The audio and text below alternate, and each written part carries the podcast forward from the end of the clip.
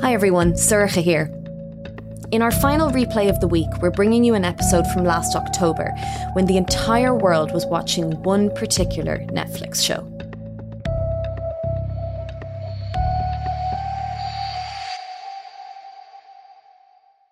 So, have you watched Squid Game yet? Chances are you've been asked this question a lot in the past few weeks, and it's also likely you're one of the 138 million people who have seen it worldwide. Squid Game. The Korean drama is officially Netflix's biggest original series launch. the idea for the show is pretty simple. 456 contestants take part in a series of Korean kids' games in a bid to win a life changing windfall of 45 billion won. That's about 33 million euro for us Europeans. The only problem is, if they lose the game, they die. At first glance, Squid Game seems like just another fight to the death story filled with gratuitous and extreme violence. But on closer inspection, it shines a light on the failings of capitalism and the stark inequalities that exist between rich and poor. Today we ask why has a show about a South Korean death game become one of the most popular series of all time? And what does Squid Game actually teach us about class division, poverty, and greed? So, Patrick Freyne is a features writer with the Irish Times. Patrick, Squid Game has exploded onto our TV and laptop screens over the past few weeks, and it's become Netflix's biggest ever series at launch. Could you start by telling us the basic premise of this survival thriller that has taken over so many of our lives? It's a very high concept show um, in which 456 people are gathered in a secret location to play these children's games. And if they win, they're in it with a chance of winning like millions and millions of, of quid. And if they lose, they're shot in the head very dramatically, or they die in the course of the game very dramatically. Um, and it follows in the track there's a lot of there's a history of kind of death game shows. Like there's things like the hunger games film series. There was battle royale you know games in which you know people mm. are made to play or volunteer to play or death race 2000 which roger corman made in the 70s uh, about a really violent road race. Um, so there's always been a kind of weird appeal in this kind of show because uh, the stakes are so high. But there is some very unique and cool things about this. I think, like I really enjoyed it. I'm not sure I describe my reaction to it in that way, but we'll come back to that. Um, you mentioned this genre of death game dramas. Can you tell us a little bit more about it and why you think it's so popular right now? Um, so I, I always I love sci-fi and horror and fantasy stuff anyway. And what I kind of love about them is on some level, they're always trying to talk about something else. Mm-hmm. And these games, these death game kind of films tend to be about hyper competitive capitalism and they're very blunt metaphors about how the capitalist system works in terms of winners and losers in a very, very extreme way. And also, I just think the reason they're popular, the reason Hunger Games became so popular, and that was like for teenagers, really. Mm. Um, the reason Battle Royale was such a popular film back in 2000 is because the stakes are so high. You've got like characters that you, in various ways you grow attached to, mm. and they could die at any moment in a kind of horrible yeah. way, which is like, there's, I, I thought it was really funny when um, things like Big Brother started I remember thinking, well, the logical endpoint to this is that they all have to fight to the death. And and I remember Charlie Brooker actually wrote a TV show in which like there was loads of zombies introduced to the Big Brother house. And I and and instantly I can feel you go, that sounds good, doesn't it? so I think people like that kind of mix of competitiveness, this mix of kind of uh, a fake kind of sport plus some sort of countercultural political messaging, you know. Every person standing here in this room is living on the brink of financial ruin. You all have debts that you can't pay off. So, what can you tell us about the, the creator of this show? And what do you think it is about his characters that draws us in so much? So it's made by a guy called Hwang Dong-hyuk. Um, he's a director and scriptwriter for a long time. He's written loads of films that we'd never that never kind of made it outside of Korea. Uh, there's something in the sensibility of what he does that's a little bit different from the others. Like the main character is uh, a guy called Gi Hun, and he's a gambling addict and he's a kind of business failure who's living with his mother, kind of almost taking advantage of his mother. He's a really terrible dad. Like he's not a bad person, but he's not a great dad to his kind of estranged daughter. But what's really, really interesting is he manages to paint him as a really nice, kind man. And he's no good at the games. Like he kind of wins, he gets, he lasts through the series through a combination of luck and people responding to his kindness. And there's something very interesting in that. Uh, the second thing he does really well is in the first two episodes in particular, any other of these high concept shows are either in a kind of parallel universe or they're in uh, kind of heightened reality from beginning to end, like Battle Royale. Whereas in the first two episodes of Squid Game, particularly weirdly in the second episode, um, they go back into the characters' kind of real lives. They're they're given permission to leave the game. So there's a whole episode where you see six or seven of the characters' real life existences, and that's like something like by Mike Leigh or something. It's this really gritty, realistic picture of indebtedness poverty and failure in Korea. And so sometimes when people go, oh, my sci fi show is actually a metaphor about capitalism, you go, yeah, right, it's actually an excuse to kill loads of people really, really violently. Mm. Um, and that's just a very, very thin metaphor you're using to justify it. Because of the way he grounds it in the first two episodes, you have a really clear understanding that whereas this is a really heightened dystopian kind of situation, the world they're coming from is the very, very real world of poverty and indebtedness.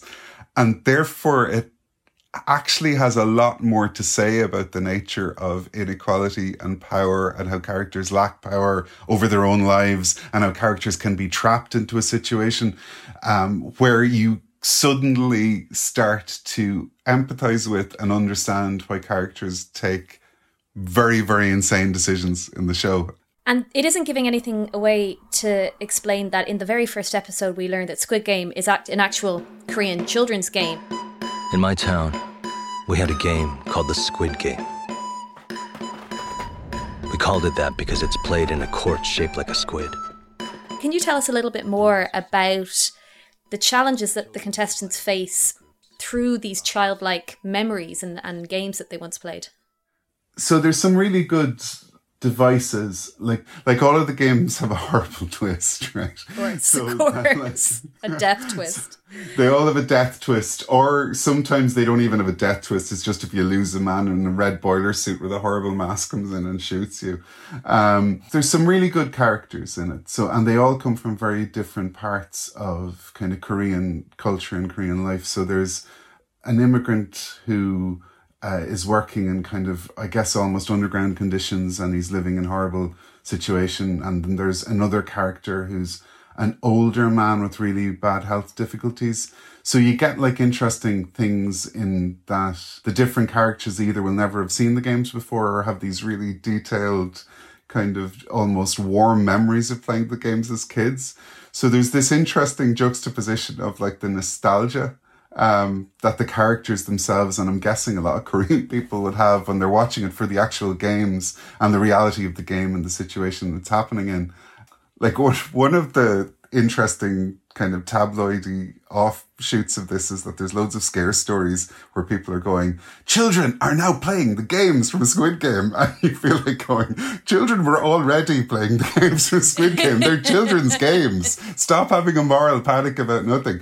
Um, it kind of en- brings a kind of creepiness into it. Like, because the characters as well, the main characters, a couple of them are quite childlike like Gi Hun, uh, one of his things is that he kind of his face fills with joy. He's such a good actor.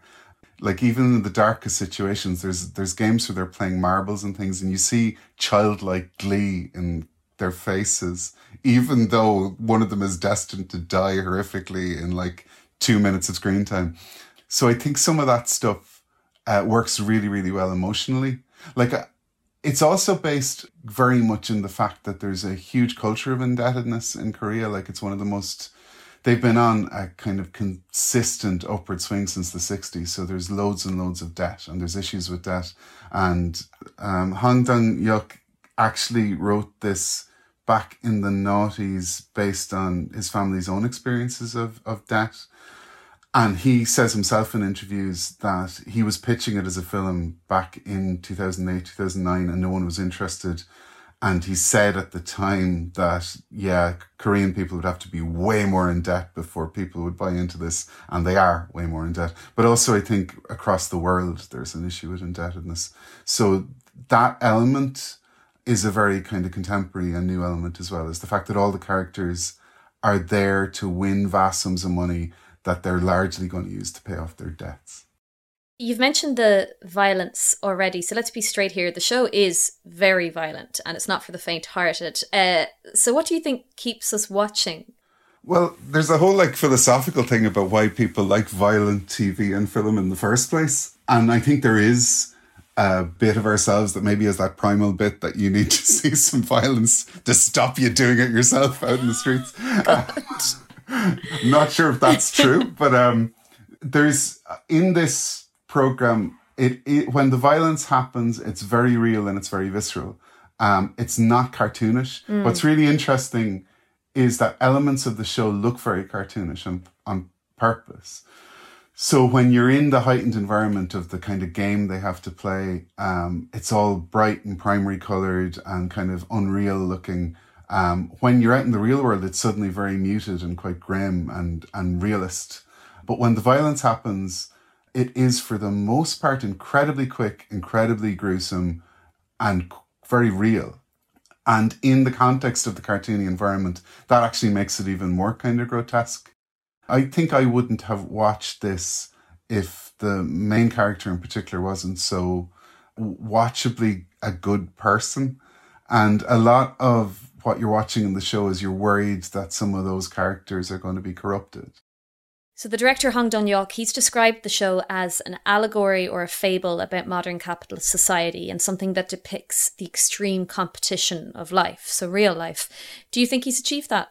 I think in the first two episodes in particular, which sold me on the show, um, particularly the second episode, you genuinely feel like he's trying to say something deeper. And uh, in certain episodes it's it really comes across strongly and makes you feel like uh, you're not just watching ultra violence for its own sake. I think there's an argument that at a certain point it tips over into something that is more purely about uh, entertainment, like gory entertainment, but entertainment. And you know, you're still rooting for the characters and all the rest, and it is grounded in that subtext. Um, towards the end of the show, I think it's maybe the third episode from the end, they introduce these like um, kind of rich characters who wear masks and they're kind of spectators of the violence.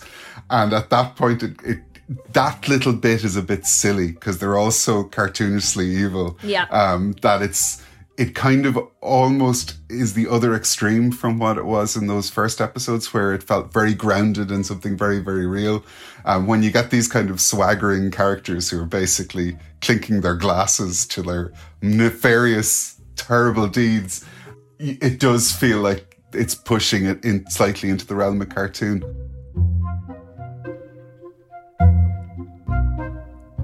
I think overall, it's a really good show, and I think it genuinely has some real politics to grapple with embedded in it. Like, um, but I think you could also watch that and be completely apolitical and totally ignore it, which I think is the problem that creators of fiction always have, no matter how Marxist you might want to be in your text.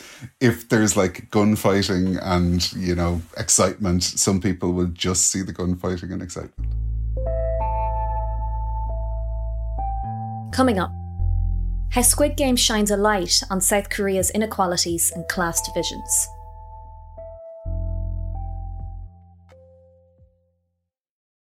Dr. Kevin Cawley is Senior Lecturer in Korean Studies at University College Cork.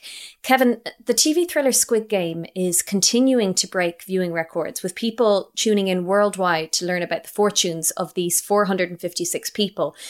It's been described as a commentary on the class divisions and fractures of South Korean society. Do you think that's a fair description? Yeah, I mean, I think that's a good broad entry point to discussing the show. And I suppose that for Koreans, it also evokes nostalgia, you know, this fantasy world of their childhood in which they get to reenact. But then that's paired with these barbaric games. So I think, you know, the, the TV series, it's quite complex because on the one hand, it's very moving. And then at other times, then it's obviously um, quite terrifying. So, I mean, I've heard somewhere else it, it being described as, you know, a zeitgeist show resonating with our time. For me, someone who's lived in, in Korea and who's been coming here for 20 years, for me, it evokes the, the sadistic irony of capitalism and South Korea's economic growth. So just this year, South Korea became designated as a, uh, a developed country um, by the United Nations Conference on Trade and Development. But at the same time, what we see represented in the show are all of these people struggling with debt. And linked with that is something that many people in the commentaries that I've seen um, internationally that they haven't focused on is the the very tragic suicide rate in South Korea. So South Korea has the highest rate of suicide in the OECD. Um, it becomes even more shocking when you see that the age group of people aged between 10 to 39 that's the number one cause of death. Teenagers are, um, you know, committing suicide at a, at a, high rate, and of course, you know, Irish listeners they they know that um, this is a huge issue in Ireland as well. But in Korea, it's really, you know, I suppose exacerbated by the structure of society, which really does um, cast people against each other in this extremely competitive manner that you know we don't we don't have that in our in Ireland. There is always competition. So there's competition in terms of which universities you get into. Um, so, for example, the three main universities in, in Seoul, they're sort of grouped together as the, the Sky universities. So, Seoul National University, Yonsei University, and Koryo University.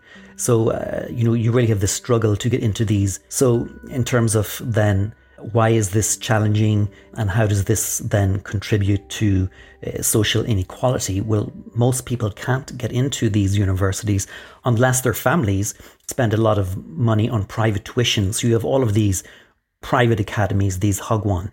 So, you know, I remember when I first went to Korea in the beginning, I was teaching English to kids. And one day I had this, you know, nine year old kid, so Steve, and I was saying in the class, "Oh, I'm very busy these days, you know, these days, guys." And he said, "Oh, me too, teacher. I'm so busy." And I was like, "You know, Steve, you're you're eight or nine. You know, how can you be busy?" and he was like, "Oh, I, you know, I have to wake up at six o'clock in the morning. I go to a piano academy, then I go to my regular school, then I go to English academy in the afternoon. I go to a math academy, and then I do taekwondo.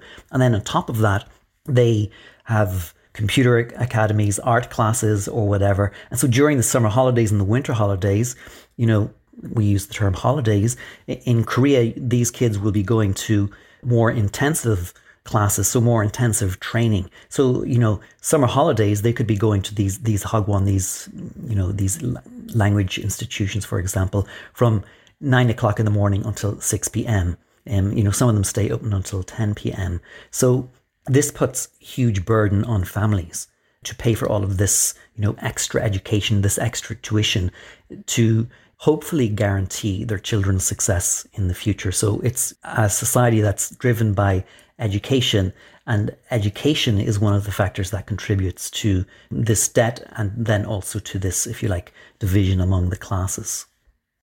So, Kevin, Hwang Dong-hyuk the director of Squid Game, who came up with the idea for the show in 2008 when his own family were struggling with debt. He has said the inequality in South Korea had to get worse before anyone would actually commission his show. Why do you think he said this, and how much worse has it become in the last 10 years? Yeah, I mean, I think one of the issues is household debt in South Korea is, I mean, it's simply exorbitant. So I think eh, in terms of GDP, household debt in Korea is currently the highest in the world. So, one of the reasons for that is in terms of rent. Many Koreans aren't able to buy apartments, and so they have these what are called um, loans. So, so jeonse is this sort of deposit that you pay for an apartment. So, for example, you may have to pay about 50% of the value of the apartment to rent the apartment. You may have to pay $300,000 if you live in Seoul to rent an apartment for two years. So during that two years, you don't pay rent. The owner of the the the apartment will invest that money, and so then if you like, they're reaping the the interest of that or whatever. And so then after two years, you know, theoretically, you get your your jeonse back or this huge deposit that you've paid. So I mean, you know, the average price of apartments in Seoul is phenomenal. I was actually in a in a friend of a friend's apartment last month, and it cost around a million dollars. You know, it was a three bedroom, quite nice apartment in a huge apartment complex. So, you know, they all look, you know, exactly the same. So this puts huge burden on, on people to be able to, you know, just to be able to rent. So you have people who are getting loans simply to pay deposits on their apartment. And then after that, you have, you know, your regular bills, etc. And then on top of that, if you have children, then you have all of these educational expenses, you know, that I mentioned mm. earlier. So that has simply accumulated. Things have gotten much worse in the past 10 years, and COVID has simply exasperated all of the, the, the flaws that already existed. So your main research is on Korean philosophy, and your last book uh, it was called "Religious and Philosophical Traditions of Korea." Is there anything from Korean philosophy? Do you think that might help us to understand Squid Game better, or the reasons that the characters enter the games in the first place? Okay, so so Confucianism is a social philosophy that is, in a way, supposed to provide guidance to us as social beings so that we interact with each other in a, in a more humane manner. And the idea is that then if you're acting in a humane manner towards your family, then when your family leaves the home, it will go out and act in a humane way in, in society. So then this idea of, of humaneness spreads. Confucianism ex- is still extremely important in Korea, especially in relation to the how people interact socially. So so between friends there should be trust or, or faithfulness, but then also that you should respect um, the the elderly. And then that leads into another aspect of Confucianism, which is particularly emphasized in Korea, which is filial piety. So this idea that you should, you know, love or, and respect your parents and sort of like, you know, look after them when they're older in, in a way to repay them for the huge sacrifices that they have made. So again, if you think of Korean parents, many of them have grown up, you know, in and around the time of the Korean War when Korea was so poor.